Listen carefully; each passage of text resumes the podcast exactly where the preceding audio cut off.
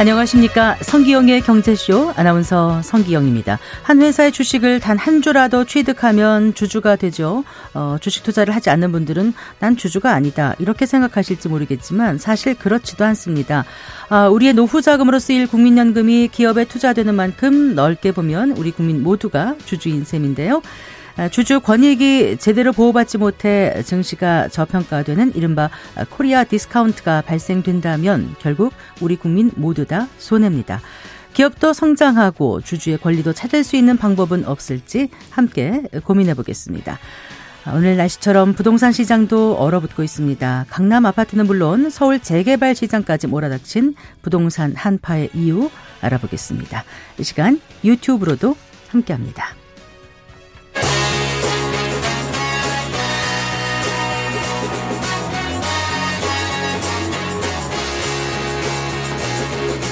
경제 시야를 넓혀드립니다.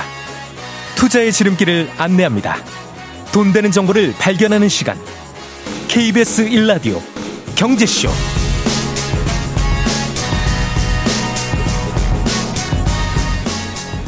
먼저 오늘의 주요 경제 뉴스부터 정리해드리겠습니다. 경제 뉴스 브리핑 헤럴드 경제 양현경 기자입니다. 안녕하세요. 네, 안녕하세요. 자, 정부가 주식 어, 양도소득세가 부과되는 대주주 기준을 바꿔서 세 부담을 완화하기로 했네요. 네, 기획재정부는 상장 주식 양도소득세 과세 대상 기준을 종목당 현액 10억 원 이상에서 50억 원 이상으로 상향한다고 밝혔는데요. 이런 내용으로 입법 예고된 소득세법 시행령 개정안은 관계부처 협의를 거쳐서 26일에 국무회의에서 의결될 예정이고 네. 조정이 되는 대주주의 기준은 내년 1월 2일 1일 양도분부터 적용이 됩니다. 먼저 대주주 양도세는 대주주인 개인이 보유한 주식을 매각해서 얻은 차익에 부과하는 세금을 말하는데요. 주식을 종목당 10억 원 이상 보유하거나 특정 종목 지분율 일, 어, 지분율이 일정 수준 이상인 대주 어, 투자자를 대주주로 간주해서 양도 차익 금액에 따라서 20에서 25%의 세금을 매깁니다. 네. 지난해 기준으로 10억 원 이상 대주주는 전체 주식 투자자 중 상위 0.05%에 해당하는 7천여 명이었는데요. 이 기준을 50억 원으로 높이게 되면 양도세 과세 대상이 대폭 줄어들게 됩니다. 이번 조치는 계속되는 고금리 환경에 더해 대내외 불확실성 증대를 비롯한 자본시장 상황을 고려하고 과세 대상 기준 회피를 위한 연말 주식 매도와 이에 따른 시장의 변동성을 완화하기 위한 것이라고 정부는 설명했습니다. 네. 어, 국내 증시의 큰 손은 물론이고 뭐 개미 투자자까지 두루 고려한 조치로 해석이 되고 있다고요? 네, 현 상황에서 대주주 양도세 기준을 피하려면 12월 마지막 거래일인 28일에 이거래일 전인 26일까지는 주식을 매도해야 합니다. 일단 양도세 부과 기준이 바뀌면서 직접적인 감세 혜택을 보는 건 국내 증시의 큰 손이죠. 다만 이번 조치로 큰 틀에서는 개인, 즉 개미 투자자까지 손실을 보는 구조도 차단을 할 수 있다는 게 대통령실의 설명인데요. 네. 연말만 되면 10억 원 이상 보유한 큰 손 투자자들이 대주주 지정에 따른 세금을 피하기 위해서 주식을 매도하고 이 영향으로 증시가 출렁이는 현상도 포착됐 있었습니다. 적어도 증시 약세와 주가 지수 하락의 한 원인은 차단할 수 있다는 건데요. 네. 실제로 최근 3년간의 기록을 봤더니 기준일 직접 무렵 코스피에서만 매년 1조 원에서 2조 원 안팎의 순매도가 나타났습니다. 신한투자증권 분석에 따르면 대주주 판정일 5거래일 전부터 개인의 매도 압력이 커지는 모습도 포착이 됐는데요. 네네. 특히 12월에는 중형주와 코스닥 등 개인 거래 비중이 높은 종목을 중심으로 매도 압력이 높은 것으로 파악되기도 했습니다. 네. 어, 그 연말 증시 변동성을 줄여줄 거라는 기대감도 있지만 좀 우려되는 점도 있죠. 네, 금융투자 업계에서는 정책 결정이 예상보다는 늦어졌지만 증시에는 긍정적이라면서 환영하는 분위기인데요. 이런 가운데 이번 조치는 여야 합의에 따라서 예정된 감세 시점을 1년 앞당긴 것이어서 야당을 중심으로 한 반발도 예상되고 있습니다. 여야는 지난해 12월 당초 2023년부터 시행하기로 했던 금융투자 소득세 시행 시점을 2025년으로 2년 유예하는 대신에 대주주 기준은 현행 체제를 유지하기로 합의를 했었는데 밝혔는데요. 네네. 금융투자소득세는 대주주에만 한정된 주식 양도세 대상을 모든 투자자로 확대해서 5천만 원 이상 금융수익의 최대 25%의 양도세를 매기는 제도입니다. 대주주 기준 완화에 따른 세수 여건 악화도 불가피할 것으로 전망이 되는데요. 올해 10월까지 국세 수입은 지난해 같은 기간보다 50조 원 이상 줄어들었고 내년에도 세수 부족 추세가 이어질 걸로 보입니다. 음, 네. 자, 올 연말에도 연휴 기간을 틈타서 악재성 정보를 공시하는 일명 그 올빼미 공시가 쏟아질 수 있어서 투자자들의 유의가 필요하다고요. 네, 올빼미 공시는 상장사들이 장 마감 후나 주말 또는 연휴 직전에 주가에 악영향을 줄 만한 내용을 슬그머니 공시하는 걸 말하는데요. 투자자들이 주목하기 힘든 시간에 부정적인 소식을 알려서 주가 하락을 피하려는 의도가 다분합니다. 네네. 금융감독원은 기업의 악 재성 공시가 올해 마지막 매매일인 12월 28일 장 종료 이후 또는 폐장일인 12월 29일에 집중될 가능성이 있어서 투자자 유의가 필요하다고 당부했는데요.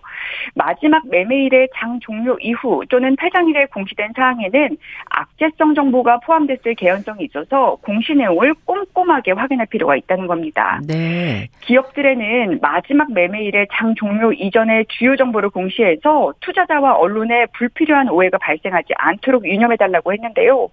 한국거래소는 올빼미 공시에 해당하는 공시를 연휴 직후 첫 번째 매매일에 거래소 전자공시 시스템을 통해서 재공지한다는 계획입니다. 네. 금감원은 향후 이런 공시에 불공정 거래 소지가 발견되면 엄정 대응한다는 방침입니다. 네. 그리고 전문가들이 내년 경제를 표현하는 키워드를 꼽았잖아요. 네, 맞습니다. 대한상공회의소가 대학 교수와 공공, 민간 연구소 연구위원 등 90명을 대상으로 설문한 결과를 발표했는데요. 전문가들은 내년 경제를 표현하는 키워드로 용문 점액, 갈림길, 변곡점, 살얼음판 등을 꼽았습니다. 네. 여기서 용문 점액은 물고기가 급류를 힘차게 타고 문을 넘으면 용으로 변해서 하늘로 날아가지만 넘지 못한다면 문턱에 머리를 부딪혀서 이마가 상처에 난 채 하류로 떠내려간다는 뜻인데요. 네, 네. 주요 키워드를 토대로 보면 우리 경제의 중장기 미래를 좌우하는 중요한 순간이 다가왔다는 게 상위의 해석입니다. 네. 또 고진감래와 볕들날처럼 경제 회복을 기대하는 의견과 먹구름이나 각자 도생처럼 회복에 대한 불확실성을 우려하는 의견이 갈리기도 했는데요. 내년 경기 추세 전망에 대해서는 절반에 가까운 48.9%가 U자형의 느린 상저하고 흐름을 보일 것이라고 답했고요. 네. 이어 L자형 상저하저 우하향의 상고하저 순으로 내다봤습니다. 한국 경제의 본격적인 회복 시점으로는 2024년 하반기에 이어 2025년 상반기를 많이 꼽았는데요. 전문가들이 전망한 내년의 국내 경제 성장률은 주요 기관의 전망치와 비슷한 2.1% 수준으로 나타났습니다. 네. 잘 들었습니다. 고맙습니다. 네, 감사합니다. 네, 경제 뉴스 브리핑 헤럴드 경제 양현경 기자였습니다.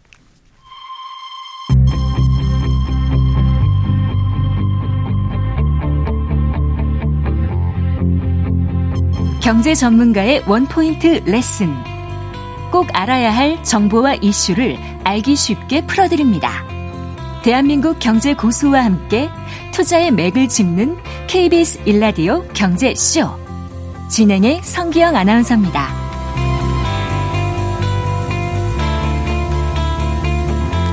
한 회사의 주식을 소량 가진 주주를 소액 주주라고 하죠. 뭐 주식을 단 한 주를 갖고 있어도 주주는 주주인데요. 자, 오늘 이 자리에 모신 분은 이 소액 주주를 제발 소액 주주라고 부르지 말자 이렇게 주장하는 분이십니다. 김우진 서울대학교 경영학과 교수 이 자리에 모셨습니다. 반갑습니다, 교수님. 안녕하십니까. 안녕하세요. 네. 아이고 소액주주를 그럼 소액주주라고 부르지 뭐라고 불러? 이렇게 이제 물어보실 것 같은데 네네. 왜 소액주주라고 부르지 말라고 하시는 거예요, 교수님? 소액주주라고 그러면 무시해도 될 것 같잖아요, 괜히. 어, 왠지 예, 좀 왠지 음, 네. 네, 적으니까. 소수주주도 그렇고. 네. 예, 그래서 저는 사실은 이제 주식 방금 우리 앵커께서 말씀해 주셨지만 한 주를 가지고 있어도 주주인데 주식회사라는 네. 것은 가지고 있는 주식 수에 비례해서 네. 어, 그 사람의 권리가 아, 부여되는 건데 이거를 으, 우리나라에서는 지금 지금까지 그 주식 지분 비율대로 권리가 잘 행사가 안 된 측면이 있었기 때문에 네. 저는 이제 일반 주주라고 부르면 좋겠다. 일반 주주. 일반 주주라고 부르면 좋겠다는 그런 운동을 하고 있습니다. 네. 네. 그럼 일반 주주고 대주주고 이런 거예요? 아니면 일반 주주고 어떻게? 아, 일반 주주 대 또 대주주라는 말도 쓰는데 네. 사실 이제 대주주라는 말을 엄밀하게 쓰면 이제 51 50 플러스 50% 아, 플러스 한 주는 있어야 이제 네. 우리가 저희 영어로 하면 majority. 네. 그래서 대주주라고 부를 수 있는데 저희는 보통 보면 어, 개인 지분은 굉장히 적고 계열사 지분 2, 뭐30% 정도를 통해서 네. 어, 지배권을 행사하고 계신 분들이 많기 때문에 네, 네. 이분들은 어, 지배주주라고 부르는 게 맞다. 아. 예, 그래서 영어로는 controlling shareholder라고 하고요. Controlling shareholder. 네네. 네. 그래서 지배주주, 일반주주 이렇게 부르는 아. 것이 가장 가치 중립적인 네. 표현이라고 생각이 됩니다. 네.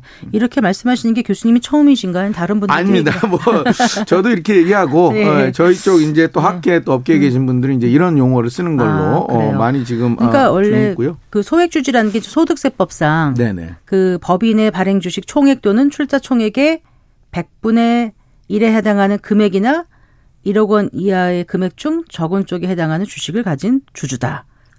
뭐 세법상에서 뭐 그렇게 할 수는 있는데 소득세법상 그렇다고 하는데 예. 어쨌든 소액 주주면 그냥 한 주를 갖든 뭐 열 주를 갖든 뭐 그렇게 하는데 사실상 소액 주주가 아주 이렇게 주식을 적게 갖고 있지 않는 것 같더라고요. 뭐 많이 가지고 계신 네. 분들도 있고 지금은 네. 이제 우리나라에 그이 어, 코로나를 거치면서 네. 개인 투자자 숫자가 굉장히 많이 늘었고 그 천만 동학개미라는 말도 어, 나오듯이 네, 네, 저희들이 네.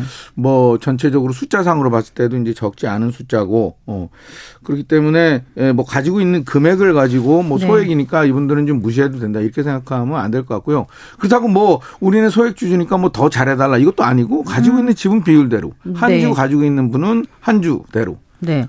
그런데 교수님 말씀하신 이 소액 주주, 그러니까 일반 주주가 네네. 국내에 그러면 몇 명 정도 될까요? 한 뭐 천만이 넘는 거죠. 아, 예. 천만은 확실히 넘는 것 같고요. 아. 지금 최근 통계로 보면 네. 뭐 1,500만이 된다는 뭐 그런 통계도 있는 것 같고. 네. 예, 이 정도 숫자면은 기업 입장에서는 무시할 수 없는 수준인 것 같고요. 예, 예. 얼마 전에 보니까 그 기업의 소액 주주 보유 비율을 조사한 게 나온 게 있더라고요. 네, 네. 네. 그것 좀 좀 설명해 주실까요? 그 숫자로 보면 네. 지금 KB금융 같은 경우가 어, 소액 주주 비율이 굉장히 높은 거의 한 4분의 3 정도 네. 어, 20만 명이 예, 되는 거로 나와 있고 74% 정도. 네, 네. 근데 이분들이 평균 한 명당 가진 보유 주식 평가액이 7,391만 원이더라고요. 그러니까 적은 게 적은 아니더라고요. 금액이 아닙니다. 네. 네. 적은 금액이 아니고 어, 지금 우리 국민들이 상당 부분 자신의 자산을 아, 이렇게 직접 주식 형태로 들고 계신 분들이 많은 거죠. 네. 예. 그리고 KB금융은 그렇고요. 2위는 이제 포스코홀딩스인데 거기도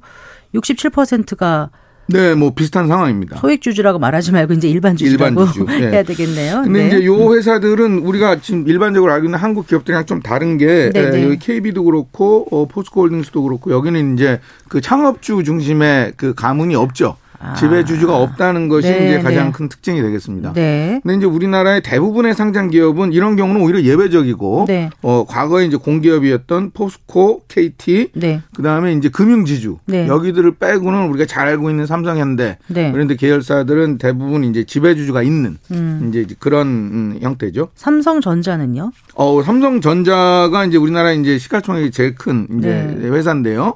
여기에도 이제 물론 여긴 소액주주가 아, 거의 뭐 3분의 2 정도 어, 네. 주식을 가지고 있지만 여기 포스코하고 어, KB금융하고 다른 점은 네. 여기는 이제 그 이재용 회장을 비롯한 아, 이제 계열사들이 예. 삼성 계열사들이 이제 나머지 지분을 가지고 있기 때문에 네. 예, 아까 포스코하고 KB하고는 좀 다른 상황이라고 음. 봐야 되겠습니다. 어쨌든 소액 주주 즉 일반 주주가 많을수록 회사의 주식이 대중에게 분산돼 있다 이런 거로 볼 수 있는 어, 거잖아요. 어, 그리고 음.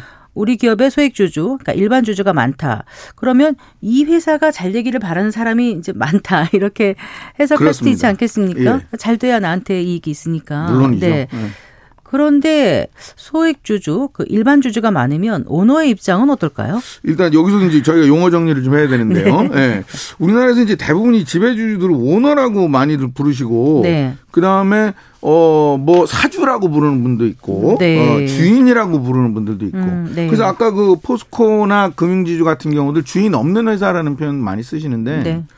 이 오너라는 표현을 또 안 써야 됩니다. 왜냐하면 저희가 오너라고 부를 수 있는 분들은 치킨집 사장하신 사장님들, 이분들은 100% 자기 거잖아요. 자기 출자, 자본 출자에서. 자기 네. 자본이 100%인 경우는 오너가 맞죠. 네. 그렇지만 이제 이런 큰 상장 기업의 경우에는 이분들은 이제 자기 지분이 뭐 개인 지분은 작으면 뭐 1, 2%. 네. 나머지는 계열사 돈. 네. 그럼 그 계열사는 또 다른 주주들의 돈으로 돼 있기 때문에 네.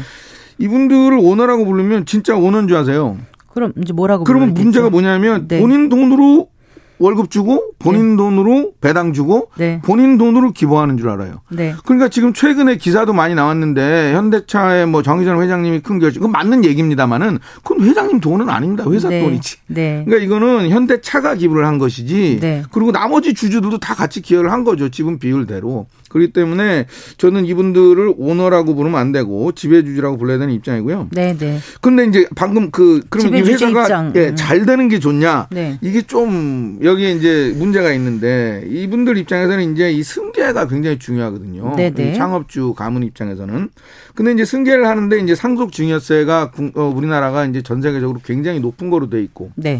그렇게 되다 보니까 이분들은 주가가 높은 거가 별로 반갑지가 않습니다. 세금을 많이 내야 되기 때문에. 네. 그래서 어차피 이거는 파는 주식도 아니고 자기들이 계속 그 지배를 위해서 가지고 있을 주식이기 때문에 네. 그래서 주가가 높은 것보다는 주가를 낮은 거를 오히려 선호할 수 있는 이런 왜곡된 특정 시점에서 있는 거죠. 아니면 늘 그런 건 아니잖아요. 늘 그런 건 아니지만 이제 네. 증여할 때도 네. 좀싼 가격에 증여하는 게 좋고 그러니까 그 특히 이제 승계 시점에는 낮은 게 좋고 그렇기 때문에 이게 지금 그 지배주주의 이해관계하고 일반 주주의 이해관계하고 굉장히 지금 상반되는 네. 그런 상황이 많이 발생을 하고요. 네. 그래서 이제 최근 상속 증여세 얘기도 많이 나옵니다만은 국제 비교 연구를 통해서 우리나라가 진짜 높다면 이것에 대해서 좀 재검토해 봐야 되지 않나 네. 그런 음, 생각도 있습니다. 네, 그러니까 주가가 제대로 시장에서 평가받을 수 있도록 물론입니다. 관련 법규도 좀 이제 네 그리고 음, 주가가 높은 것이 된다. 지배주주 입장에서도 좋고 네 어. 그래야 되는 건데요. 네 그래야 되죠.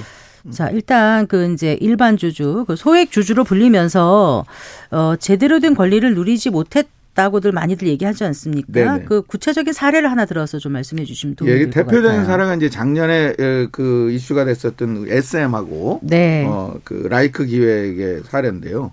SM이라는 상장 회사는 물론 이제 그 우리나라 케이팝의 선두적인 역할을 한 회사로 네. 어, 한 어, 여러 가지 에, 긍정적인 역할을 많이 했습니다만 문제가 뭐냐면 이 회사를 창업하신 이제 이수만 총괄 프로듀서가 개인 회사가 있었습니다. 네. 라이크 기획이라는 개인 네, 회사. 프로듀싱 회사. 프로듀싱 네. 회사. 이 회사는 100% 개인 회사입니다. 네. 이수만 음, 총괄 프로듀서에. 근데 이 회사가 SM의 전체 매출의 6%를 그거를 이제 수수료로 받아갔습니다. 네.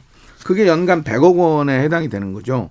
그럼 이건 뭐냐면 원래 이수만 씨가 이 SM이라는 상장 회사에 가지고 있는 지분은 20%인데 네. 그러면 그 100억 원의 20% 정도만 이수만 씨 거고 네. 나머지 80 80억은 나머지 일반 주주들이 지분 비율대로 가져가야 되는데 국민연금 포함해서 네. 국민연금에 5% 들고 있었단 말이에요.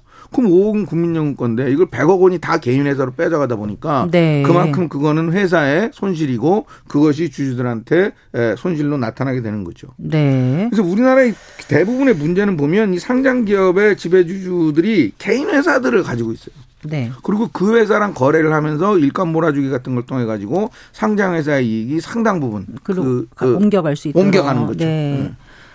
그래요. 그 이번에 그 할이며 그그 그 이제 그 소액 주주들의 주주 가치를 훼손한다 이런 논란에 휘말렸지 않습니까? 네네. 이번에 그 HMM 주식 어, 그러니까 이제 57.9%가 인수하면서 네네. 그, 그 이제 우선 협상 대상자로 선정된 이후에 네네. 펜오션을 이제 그 유상증자 하겠다 이러면서 이제 펜오션 주식 갖고 계신 분들이 지금 이제 어, 많이 떨어졌죠 주가가. 네, 네. 많이 떨어졌나 실제로. 네. 어, 네. 그러니까 이제 이게 우리나라에서 이제 M&A가 일어나는 형태들을 보면 네. 어, 어떤 회사가 이제 부실화가 되면 그 회사를 이제 산업은행이 출자 전환을 해서 대주주가 네. 됐다가 네. 산업은행이 가지고 있는 지분을 이제 이 공개 매각 절차를 통해서 이렇게 보통 매각을 하는데 이때 이제 다른 이제 큰 회사들이 또 여기에 대해서 이제 입찰에 참여를 하는데요. 네, 네. 그 입찰에 참여를 하면서 이제 현금으로 그 하나은행 주식을 사가는데 네. 이때 이제 돈이 많으면 좋은데 모자라니까 모자라니까 네. 자기들이 또 있는 돈도 다 써가면서 모자라는 돈은 또 그 회사가 유상증자를 해가지고 또 네. 일반 주주들한테 또 손을 벌리고 이게 한두 번이 아닙니다. 그러니까 이제 페노션의 그 소액 주주들한테 이제 유상증자를 하면 네네. 어 유상증자를 하게 되면은 어, 그 시가보다 낮게 보통 유상 증자가 하면은 시장의 물량이 많이 풀리면서 주가가 떨어지니까. 그런 것도 있을 수 아, 있고. 네. 어, 그런 측면도 있고. 아니, 그리고 원칙적으로 내가 네. 페노션 주주는 페노션 주식을 산 거지. 네, 네. 그 회사 돈으로 어, 저 H&M 인수하러 산 건 아니잖아요. 네. 어. 그 이건 대한항공 때도 똑같습니다. 네. 대한항공이 아시아나를 인수하는데 네. 대한항공이 또 유상증자를 했어요. 예. 돈이 모자라니까. 네. 그러면 대한항공 주주들은 나는 대한항공 보고 산 건데 음. 이걸 지금 인수하는데 자기 돈을 또 내라고 그렇게 되는 거죠. 네. 네. 근데 이제 우리나라가 이 M&A를 하면서 어, 어려워지는 회사들이 굉장히 많은데요. 네. 어. 이 대표적인 사례가 금호 아시아나인데 네. 금호 아시아나도 M&A 큰 거 두 번 잘못해가지고 원래 그러면 금호 아시아나 계열사의 이 그 상장 회사의 주주들이 다 결국은 피해를 본 거죠. 어, 그래서 지금 이제 할인구립도 그렇고 지금 말씀하신 여러 그런 사례를 보면 네네. 소액 주주들의 권리가 침해됐다. 네네. 주주 가치가 훼손될 수 있다. 네네. 이런 논란이 충분히 있을 수 있지 않습니까? 그렇습니다. 그래서 지금 이제 그 내년 총선을 앞두고 있습니다만은 이제 정치권에서 많이 그 공약으로 내걸고 있는 것 중에 네네. 이제 물적 불안 개선 이게 네네네. 있지 않습니까? 네네네. 이 물적 분할이라는 게 이제 대주주만 이익을 보고 일반 네네. 주주들은 손해를 본다라고 알려져 있는데 실제로 그래요? 예, 요거를 좀 설명드리겠습니다. 대표적인 사례가 이제 LG 화학하고 LG 엔솔인데요. 네네. LG 화학에 이제 예전에 투자했던 분들은 이제 LG 화학이 배터리 산업이 유망해질 것이다. 배터리. 이제 전기차가 되고 그러면 네. 예, 배터리 산업을 이제 보고 LG 화학을 투자 투자를 했는데 LG화학이 갑자기 그 배터리 사업을 물적 분할을 해버립니다. 네. 밑으로. 네. 100% 자회사로 만드는 게 물적 분할인데요. 물적 분할 자체만 갖고는 주주들한테 영향이 없습니다. 네. 근데 뭐가 언제 문제가 되냐면 그 물적 분할한 자회사를 상장을 시켜요. 네, 네. 그러면, 그러면 어떻게 되냐면 그 이 배터리 사업에 서 나오는 어떤 이익이나 네. 그런 그 가치가 네. 이 새로운 상장 회사인 네. LG 엔솔에 가게 되기 때문에 네. 원래 LG 화학의 주주들은 그러면 나는 배터리 사업 보고 투자했는데 이게 싹 빠져가지고 네. 별도로 상장 회사가 되니까 그럼 모 회사의 기업 가치는 떨어지고 그래서 LG화학 주가 많이 주가 떨어졌죠. 많이 떨어졌죠. 미국 같으면 이렇게 할 수가 없습니다. 아, 안 돼요? 이렇게 할 수가 없습니다. 만약에 밑에 걸 상장을 한다고 그래도 예. 주식을 모 회사 주주들한테 줘야죠. 근데 이 물적 분할이라는 게 지금 말씀하신 모 회사의 특정 사업부를 신설 회사를 만들고 네. 여기에 대한 100% 지분은 소유하고 근데 지배권을 행사하는 형식의 기업의 분할 형태잖아요. 그게 물적 분할입니다. 그런데 그게 우리가 90년대 말인가 상법을 개정을 통해서 했잖아요. 네네네. 했을 땐 이유가 있을 거 아니에요. 그러니까 뭐 물적 분할 있기 전에도 네. 현물 출, 신 어, 새로 기업을 설립하고 현물 출자를 하면 똑같이 100% 자회사 만들 수는 있습니다. 네. 근데 그 과정을 좀 단순화해서 해준 거죠, 그렇게. 어. 그러니까 물적 분할 자체로는 문제가 안 되는데 아까 말씀드렸지만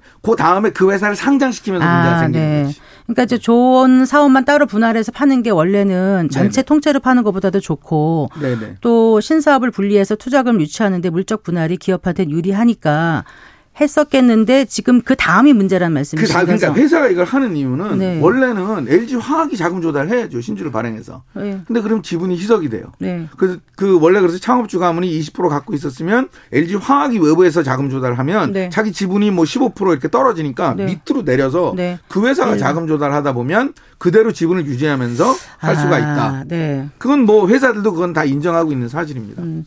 그렇다고 지금 당장 물적 분할을 금지할 수는 없는 건가요? 어떻게 할 수 있는 거예요? 물적 분할 개선을 어떻게 하겠다는 물적 거예요? 물적 분할에 대해서는 지금 이미 제도 개선이 일부 이루어졌는데요. 네. 어, 어떻게 하기로 했냐면 물적 분할을 했을 때그 네. 그 물적 분할하고 나서 나는 이 물적 분할이 싫다. 네. 왜냐하면 LG화학 주주 입장에 주가 떨어지니까. 음, 음. 그러면 현재 주가에 내 주식을 다시 사주세요. 주식 매수 청구권. 반대 주주의 주식 매수 청구권이 이미 상장 기업에 대해서는 도입이 됐고요. 네. 이미 비, 어, 그리고 또 비상장 기업에 대해서도 이번에 이제 상법 개정을 통해서 아. 유사한 반대 주주의 주식 매수 청구권을 도입할 예정으로 있습니다. 아 그렇군요. 네네. 그렇게 개선을 한다는 얘기였군요. 네네. 네.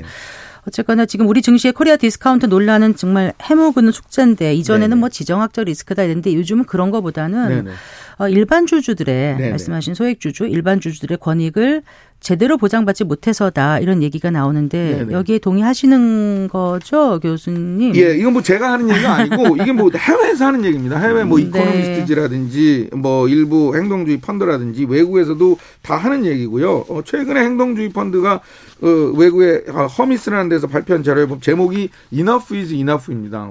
영어에서 죄송한데 예. 다 알아들어요. 그 정도. 아, 그게 그 뜻이에요. 아, 그만하란 뜻이야? enough is enough. enough is enough. 아, 아. 그러네요. 그러니까 우리나라에 이게 너무나 아, 네. 일반 주주들이 이 인정을 잘 못 받고 어, 네. 어, 하는 거에 대해서 외국 주주들도 어, 그걸 다 이제 이미 인식을 하고 있고 네. 그런 것이죠. 아, 잠깐만요. 그 이제 그 일반 주주들의 권익을 보장받으려면 주주 네네. 환원을 늘려야 된다고 하잖아요. 네네 주주 환원이란 개념을 조금 더 얘기를 해 주신다면요. 네네. 주주 환원은 크게 두 가지로 구성이 되는데요. 우리가 잘 알고 있는 배당금하고 현금 네. 배당. 네. 현금 받으면 이제 회사 돈이 주주들한테 갔으니까. 그거 이제 주주 환원. 네. 그다음에 또 하나는 이제 자사주 매입입니다. 네. 자사주 매입이라는 건 뭐냐면 회사에 있던 돈을 주주들한테 주면서 네. 어그 돈이 주주한테 가는 거죠. 네. 배당하고 저 자사주 매입의 가장 큰 차이점은 뭐냐면 배당은 모든 주주들한테 네. 돈이 나가는 거고 네. 자사주 매입은 그 회사 주식을 판 사람한테만 네. 돈이 나가는 거고. 그렇죠. 그래서 우리가 오해하는 것 중에 하나가 자사주 매입을 해서 주가가 올라야 주주 환원이라고 생각하시는데 네. 그거 아닙니다. 어. 안 올라도 주주 환원입니다. 회사 돈이 나갔으니까. 그러네요. 회사 돈이 주주한테 나갔기 때문에 자사주 매입이 있으면 무조건 주주 환원입니다. 네. 근데 이제 우리나라에서는 자사주 매입만 갖고는 주주 환원이라고 보기가 어려운 게 이걸 이제 소각을 잘 안 하고 들고 네. 있다가 또 다시 재매각도 하고 그러거든요. 어떤 분들은 그래요. 주식을 네. 어떻게 소각하는 거야? 소각이란 개념을 좀 쉽게 말씀하신다면요. 네. 네. 그러니까 원래는요. 네. 그러니까 이게 우리랑 미국이랑 좀 다른데 자사주 매입을 하는 시점 자사주를 매입을 했어요. 네. 회사 돈이 나갔어요. 네. 그럼 그 자사주는 회계적으로 어떻게 처리하냐면 네. 자본 차감 계정이라고 없는 것처럼 처리를 합니다. 그럼 이 자사주는 시가총액에 포함이 돼야 될까요? 안 돼야 될까요?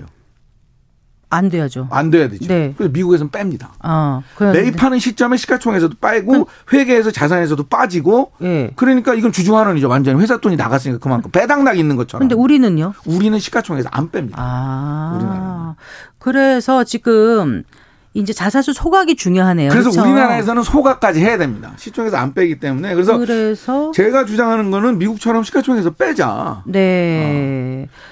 그런데 이제 그 시가총액에서 빼기 어려우면 그러면 소각을 어, 많이 하는 쪽으로 유도를 해야 되죠. 네. 그래서 지금 우리가 또 오해하고 있는 것 중에 하나가 미국에서는 무조건 소각하는 줄 아는데 그건 네. 아닙니다. 어. 그렇게 하는 주도 있고 네. 그렇게 하는 주도 있고 또 다른 뭐 델레웨어 모범 회사법 이런 데서는 소각 의무화가 아니고 네. 근데 제너럴 일렉트릭 이런 데 대차 대조법 보면 자사주 많이 있어요. 근데 시청에서 빼는 거예요. 네. 어, 없는 거니까. 네. 그러니까 소각할 줄 아는데 소각 안 하고 그대로 가면 투자자 신뢰도 저버린 거고 네네. 그 자사주 취득에 따른 주가 부양 효과가 제한적이니까 왜냐하면 네. 이걸 어떻게 쓸지 모르거든요. 나중에 재매각을 하거나 그렇죠. 아니면 지주회사 전환할 때또 네. 자사주 거기 분할 신주 배정하면서 자사주의 마법을 한다든지 이런 식으로 네. 이 지배주주 쪽 이익을 위해서 활용될 가능성이 있기 때문에 네. 그래서 연구를 해보면요 자사주 매입 시점에도 주가가 오르고 우리나라는 소각할 때 더 올라요. 근데 미국은 소각을 아예 보질 않습니다. 그렇군요. 없는 주식이기 때문에. 어쨌든 금융위원회에서는 지금 자사주 관련 규제를 강화하겠다고 하는 건데 지금 움직임이 좀 더 가시화되고 있는 건가요? 어떻습니까? 네, 근데 이제 요것도 그러니까 자사주 소각을 의무화한다는 얘기가 일부 있었고, 근데 여기에 대해서 저 같은 사람은 이제 또 소각 의무화보다는 시총에서 빼는 거가 훨씬 더 규제가 좀 약한 음, 규제니까 네. 뭐 이런 주장도 있고, 네. 그래서 여러 가지를 어, 검토하는 중인 걸로 알고 있습니다. 어쨌든 자사주에 대해서는 어떤 식으로든지 금융위에서 어, 제도 개선이 있을 걸로 예상됩니다. 네. 이렇게 이제 주주 환원을 요구하는 주주들이 점점 많이 늘어나고 있잖아요. 이런 건 이제 주주 행동주의라고 하더라고요. 그렇습니다. 네. 과거에 그 소액주주 운동이 있었잖아요. 네네네. 그거하고는 좀 차이가 있죠, 교수님. 그러니까 어떻게 차이가 있냐면 목적이 좀 다릅니다. 네. 수단이랑 방식은 다 비슷한데 가지고 네. 있는 주식을 통해서 내가 주주 활동을 하겠다는 건 비슷한데 네. 예전에 소액주주 운동은 약간 시민단체 중심으로 되면서 네. 어떤 사회 정의, 음. 공공성 뭐 이런 게 있었습니다. 뭐 이걸 또 경제민주화하고 네. 재벌 개혁하고 네. 뭐 이런 차원에서. 근데 지금의 주주행동주의는 주주행동 이거 펀드입니다. 투자자. 그러니까 자기들도 이제 수익 창출을 위해서 이걸 하는 거죠. 그러니까 목적이 좀 다르다. 사고서 buy하고 wait 기다리고 아니 기다리고만 있는 게 아니라 buy하고 act 하겠다. 그렇습니다. 주주 행동주의. 예. 네. 이 회사가 여러 가지 이유로 저평가돼 있다. 원래 이게 100을 가야 되는데 네. 당신들이 일감 몰아주기를 통해 가지고 20을 빼돌리고 있어 시가총액 80밖에 안 되니까 네. 우리는 행동주의를 통해서 그 20을 다시 회사로 갖고 오겠다. 네. 그럼 시가총액 올라가고 주가 올라가는 거죠. 그래요. 그런데 이제 우리 시장에서 이 주주 행동주의가 점점 이제 확산되고 있는데 이게 어떤 영향을 미칠까요?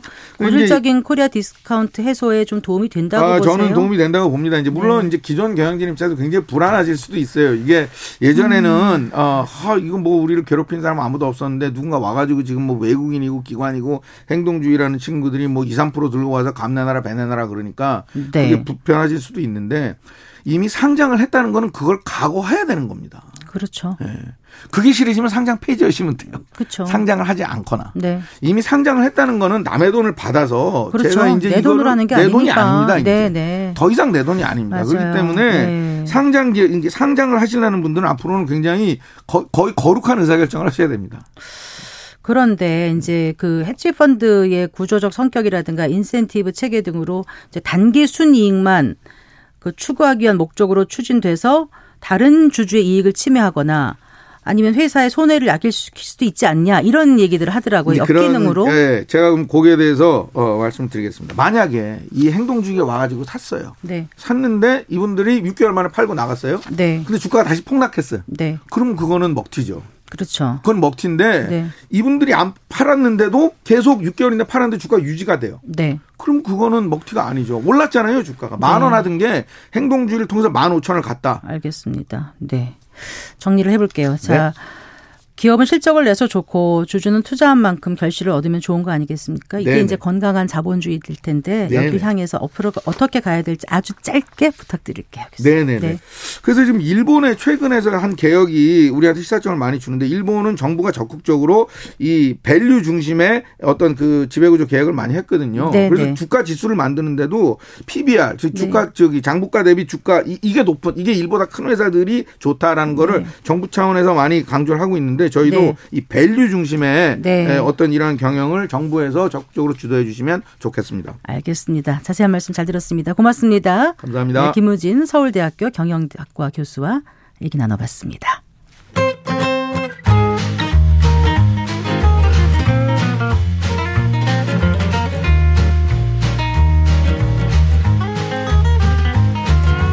경제 맛집 투자 하플 지금은 돈 벌기 딱 좋은 시간.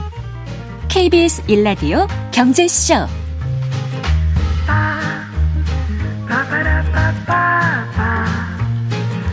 아, 부동산 시장에도 한파주의보가 내려졌습니다. 거래량이 줄어든 가운데 강남 아파트는 물론이고 재개발 물건의 가격까지 얼어붙고 있다는데요.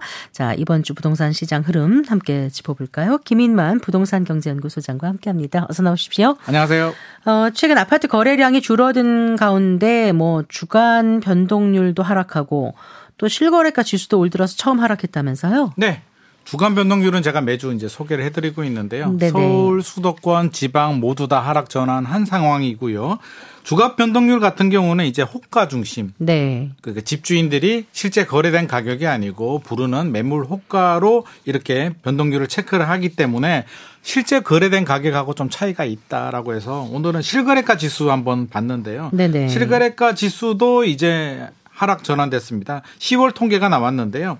시 서울이 0.08% 떨어졌고요. 경기도는 0.35, 인천은 0.29%가 떨어졌는데 11월은 더 많이 떨어졌습니다. 11월은 잠정 변동률인데요. 0.64 0, 1.15 정도, 1.15% 정도 내릴 것으로 예상이 되기 때문에 이제 뭐 결국에는 같은 현상입니다. 호가가 내렸다는 얘기는 실제 거래 가격도 뒤따라서 내릴 수 있기 때문에 어, 이런 분위기라면 12월은 더 내려갈 것 같고요. 그래서 결국에는 하락 전환한 게 분명한 사실인데 그렇게 말씀하시는 분들이 있어요. 아, 우리 동네는 집값 안 떨어졌는데 뭐 이렇게 말씀하시는 분들이 있는데 지역별로 편차가 다 있기 때문에 우리는 통계는 통계잖아요. 네. 그래서 반평균이 80이라고 해서 우리 애 성적이 80점이 아닐 수도 있기 때문에 통계는 통계로 보고 전체 흐름 자체가 전체적으로는 좀 안 좋아졌는데 네. 일부 단지들은 신고가가 나오지만 전체적으로는 좋지 않다는 말씀 드리고 싶습니다. 그러니까 추세적으로는 하여간에 추세 하락입니다. 하락 쪽으로 가고 네네. 있다 이렇게 네. 정리를 해보고요.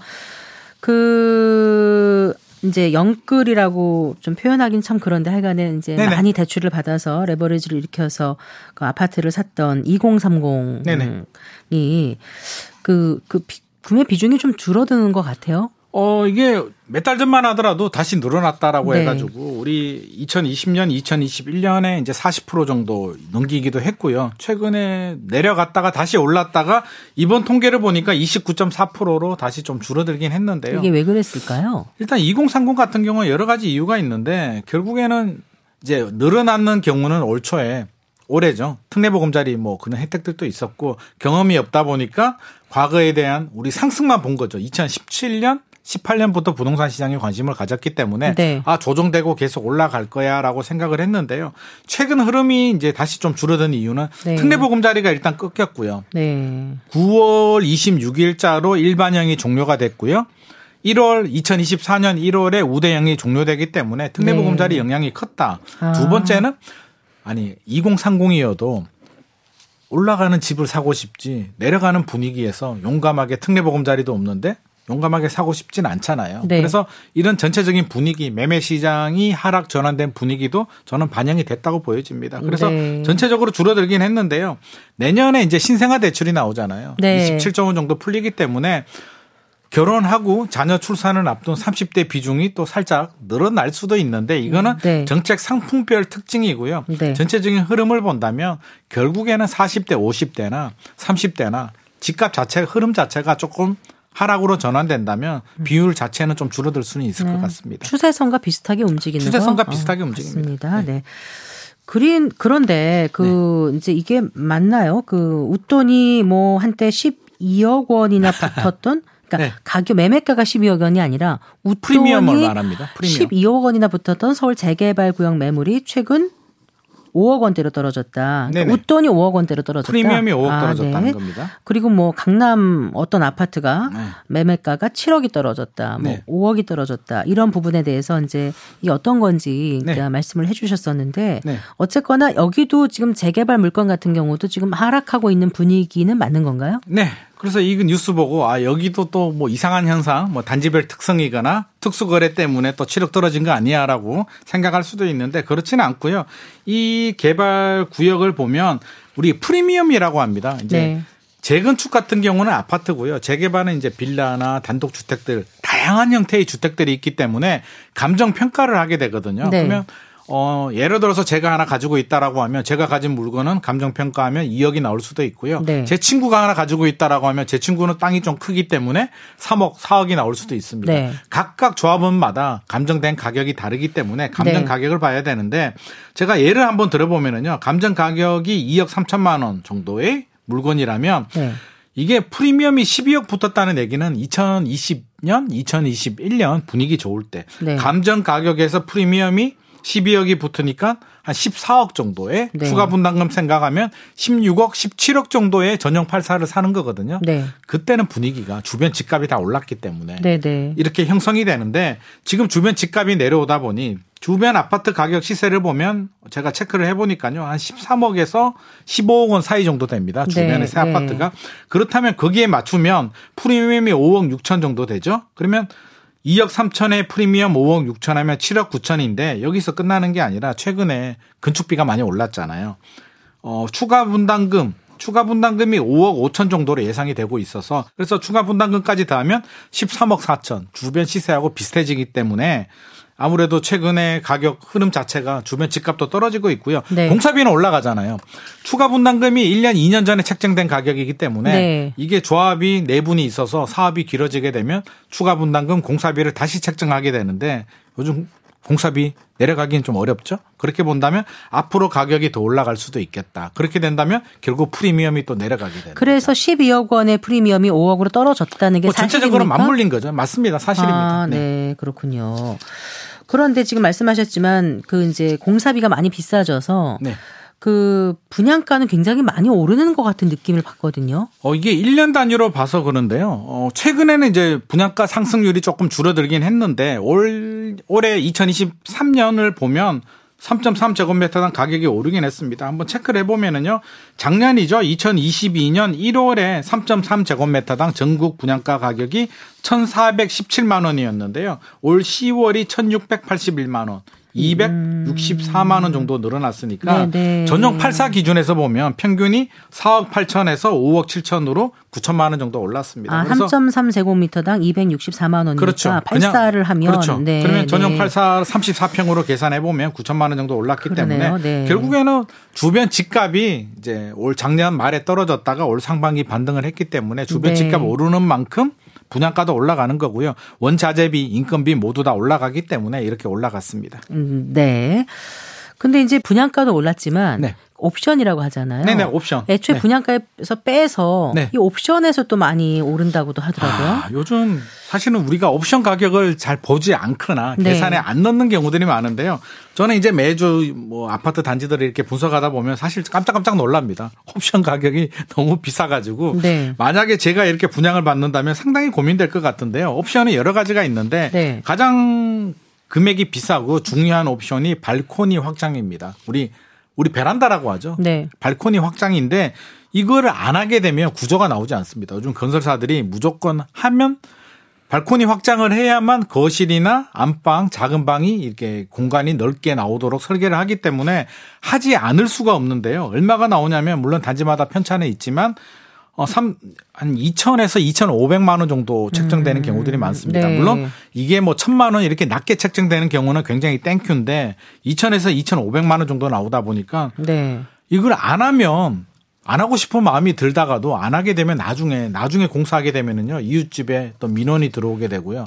개인이 하면 좀 더 비싸지 않을까 이런 생각이 들죠. 금액도 비싸고요. 하자가 발생을 해요. 또 어, 어. 개별적으로 하게 되면 하자 발생하게 되면 어디 또 에이스 받기도 어려운데 네, 네. 시공사한테 그냥 공사할 때 맡기면 네. 나중에 하자가 생기더라도 에이스 받기가 쉽기 때문에 네. 필수 옵션입니다. 선택을 하긴 해야 되는데 금액대가 높은데 저는 좀 마음에 안 드는 게 건설사들이 저는 악용을 한다라고 생각이 드는데 어쩔 수 없이 너희들 해야 되잖아. 네. 라고 해서 분양가를 많이 올릴 수가 없으니까 이렇게 옵션비를 사실은 아웅하는 거죠. 제가 볼 때는 한 천만 원 정도만 받아도 되는데 2천만 원, 2,500만 원 받는 경우들이 있어서 좀 억울한 부분이 있다라는 생각이 듭니다. 네, 뭐원원 자재값이 많이 올랐다곤 하지만 네네. 그래도 좀 비싸지 않나 이런 생각이 들고요. 네네.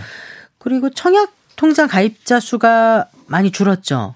많이 줄었습니다. 뭐 네. 당연히 뭐 줄 수밖에 없을 것 같은데요. 전체적인 분위기 자체가 좀 그렇기 때문인데 어 보면 60만 명 정도 줄었다고 합니다. 11월 기준으로 2,713만 명 정도 되는데요. 청약 통장 가입자 수가 올 초 대비 60만 명 정도 줄었다고 하니까 60만 명이면 경기도 안산시 인구 정도 되거든요. 경기도 안산시 정도 인구가 청약 통장을 해지했다 정도로 보면 되는데 네.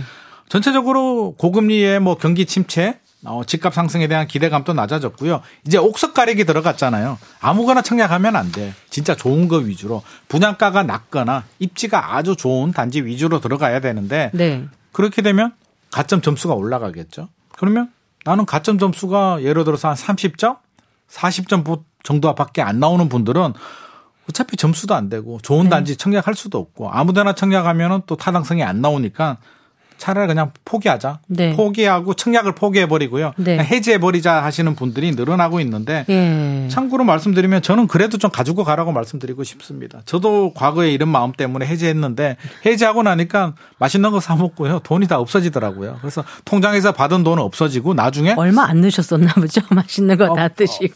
그 와이프 선물 하나 사주고요. 뭐 이렇게 아니, 돈이 있으니까 이게 꽁돈처럼 생각이 들어가지고요. 이게, 이게 목돈을 꽁꽁 묶어 놓는 거 하고 맞습니다. 허물기 시작하면 이게 그래서 금방 이렇게 녹는 것 같죠. 그 네. 돈이 없어지고 나니까 어 네. 내가 무슨 짓을 했지? 네. 그리고 또 아 추천 물량이라도 하려면 아, 네. 아, 통장이라도 필요하겠다라고 해서 네. 다시 또 가입을 했는데 네. 그 다시 가입하게 되면 기존에 가입했던 부분은 다 리셋이 되고요. 네. 그 기간이 다시 산정이 되기 때문에 네. 굉장히 후회를 많이 했습니다. 이번에 또 개편안 나온 거 보니까 뭐 청약 통장 부부간에 약간 네네. 더 인정해 주는 것도 생겼잖아요. 그 부부 기, 그 배우자 기간 점수를 50% 절반은 인정해 주기 때문에 최대 3년까지 인정해 최대 준다고. 3년까지 절대 해지하지 마시고요.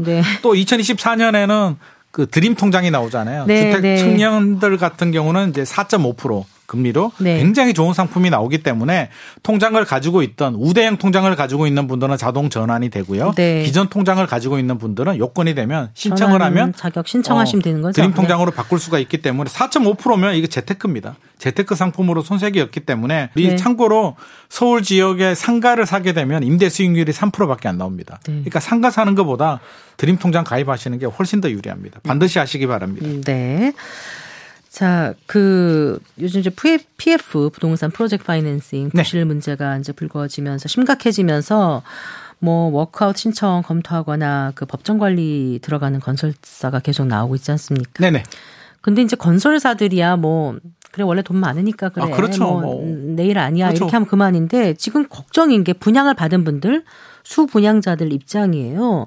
맞죠. 그, 그러니까 분양받은 아파트 건설사가 부도나거나 워크아웃 신청에 하면 즉 일단은 공사가 어느 기간 동안 좀 중단될 거 아닙니까? 그럴 땐 어떻게 해야 돼요? 우리 국민들은 이게 걱정이죠. 네. 아니 뭐 건설사들이야 뭐 PF 문제, 금융사들 문제, 뭐 증권사들 뭐 보험회사들 문제라고 하는데 우리 국민들은 공감이 잘 안 되죠. 어차피 나보다 돈 많은 회사들인데 뭐 나가 그거 걱정, 국가 걱정, 금융회사 걱정, 건설회사 내 살집이 걱정이죠. 당장 내가 걱정인데라는 네. 생각이 들기 때문에 그거는 우리 관계자들이나 아니면 정부 당국자들 그 정치인들이 좀 고민해야 될 문제고요. 우리는 당첨받은 힘들게 당첨이 됐는데 건설 회사들이 부도나면 어떻게 하지? 저도 과거에 이제 그런 사례가 있었는데 마음고생 상당히 많이 했거든요. 아, 당첨됐는데 거기가 공사가 안 된 적이 있었어요? 네. 그때 2008년도였나 2009년도에 아, 분위기 안 좋을 때 네. 이게 결국에는 잘 해결이 됐는데 그 몇 달 동안 마음고생이 뭐 대책 회의도 가고요. 음, 바빠 죽겠는데 대책 회의도 가고 네. 마음고생 굉장히 많이 했던 기억이 나는데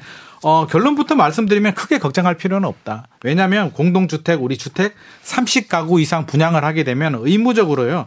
주택도시보증공사 허그에 분양 보증을 받아야 됩니다. 네, 사업 네. 주체는. 네. 그러면 보증을 받는다는 얘기는 보증보험하고 같은 거죠. 사업이 문제가 되더라도 책임을 지게 되는데 어떻게 책임을 지냐면 두 가지 방법이 있습니다. 네. 하나는 사업을 계속 이행하는 방법, 허그가 책임을 지고 사업을 계속 진행하는 방법. 네. 시공사가 부도가 나면 다른 시공사를 선정해서 계속 진행을 하게 되고요. 계약자들이 아, 나 불안해서 안 될 것 같아. 계약자의 3분의 2 이상이 동의를 하면 환급을 받을 수가 있습니다. 네. 내가 냈는 돈 계약 해지가 되고 환급을 받을 수가 있으니까 크게 걱정을 하지 않아도 되는데 제가 왜 마음고생 많이 했다라고 하면 그래도 선정되는 기간 동안 어떻게 해야 되지? 동의가 제대로 안 되는 경우들도 있고요.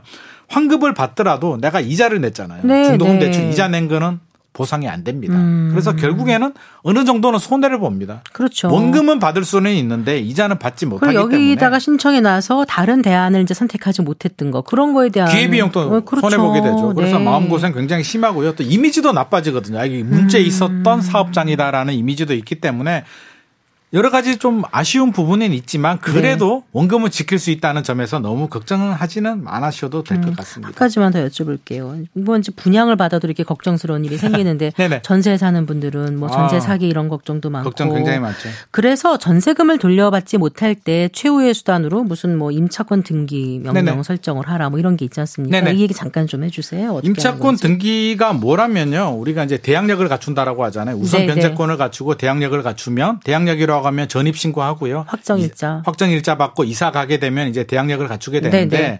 우선 변제권도 가지고요. 우선 변제권은 이제 후순위보다 경매 네. 넘어가게 되면 이제 내가 우선해서 받을 수가 있는 권리인데 네. 그런 경우들이 있죠.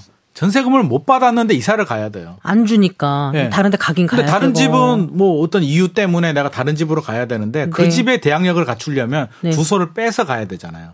그런데 내 주소를 여기서 돈을, 돈을 못 받았는데, 받았는데, 주소를 빼버리면 아이고, 못 대항력을 잃어버리게 되고요. 주소를 안 빼면 새로 이사 가는 집에 또 대항력을 못 갖추게 되니까 이러지도 저러지도 못하는 상황인데 네. 임차권 등기를 하게 되면 주소를 빼도 음. 이게 보장이 대항력이 보장이 됩니다. 네, 그래서 네. 전세금을 만기가 되고 전세금을 돌려받지 못하는 경우에는 임차권 등기 명령을 하면 되고요. 네. 만기가 되지 않았는데도 나가야 되는 경우라면 집주인 동의를 얻으면 임차권 등기 명령을 하고 대항력을 보존받을 수 있기 때문에 그렇게 하시면 되고요.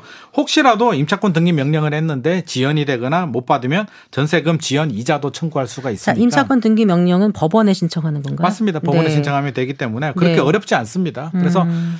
기간이 끝났는데 하게 되면 그냥 하시면 되고요. 네. 만기 전에 해야 된다면 집주인 동의 받고 하시면 됩니다. 아, 아 그렇군요. 전세권 네. 설정은 원래 집주인 동의가 있어야 되고 전세권 설정은 집주인 동의를 받아야 되고요. 물건인데 네. 비용이 전세권 설정이 조금 더 비쌉니다. 네. 임차권 등기는 어떻게 따라서 주인 동의가 그 전세 만기 기간이 됐는데 네. 지났는데 돈을 못 받는 경우는 그냥 자동 내가 신청하면 되고요. 네. 만기 기간이 남았습니다. 전세 네. 계약이 1년 남았는데 내 네. 사정상 중간에 나가야 된다라고 네. 하면 집주인이 동의를 해주고 임차권 등기 명령을 하고 나가면 대항력이 인정이 됩니다. 알겠습니다.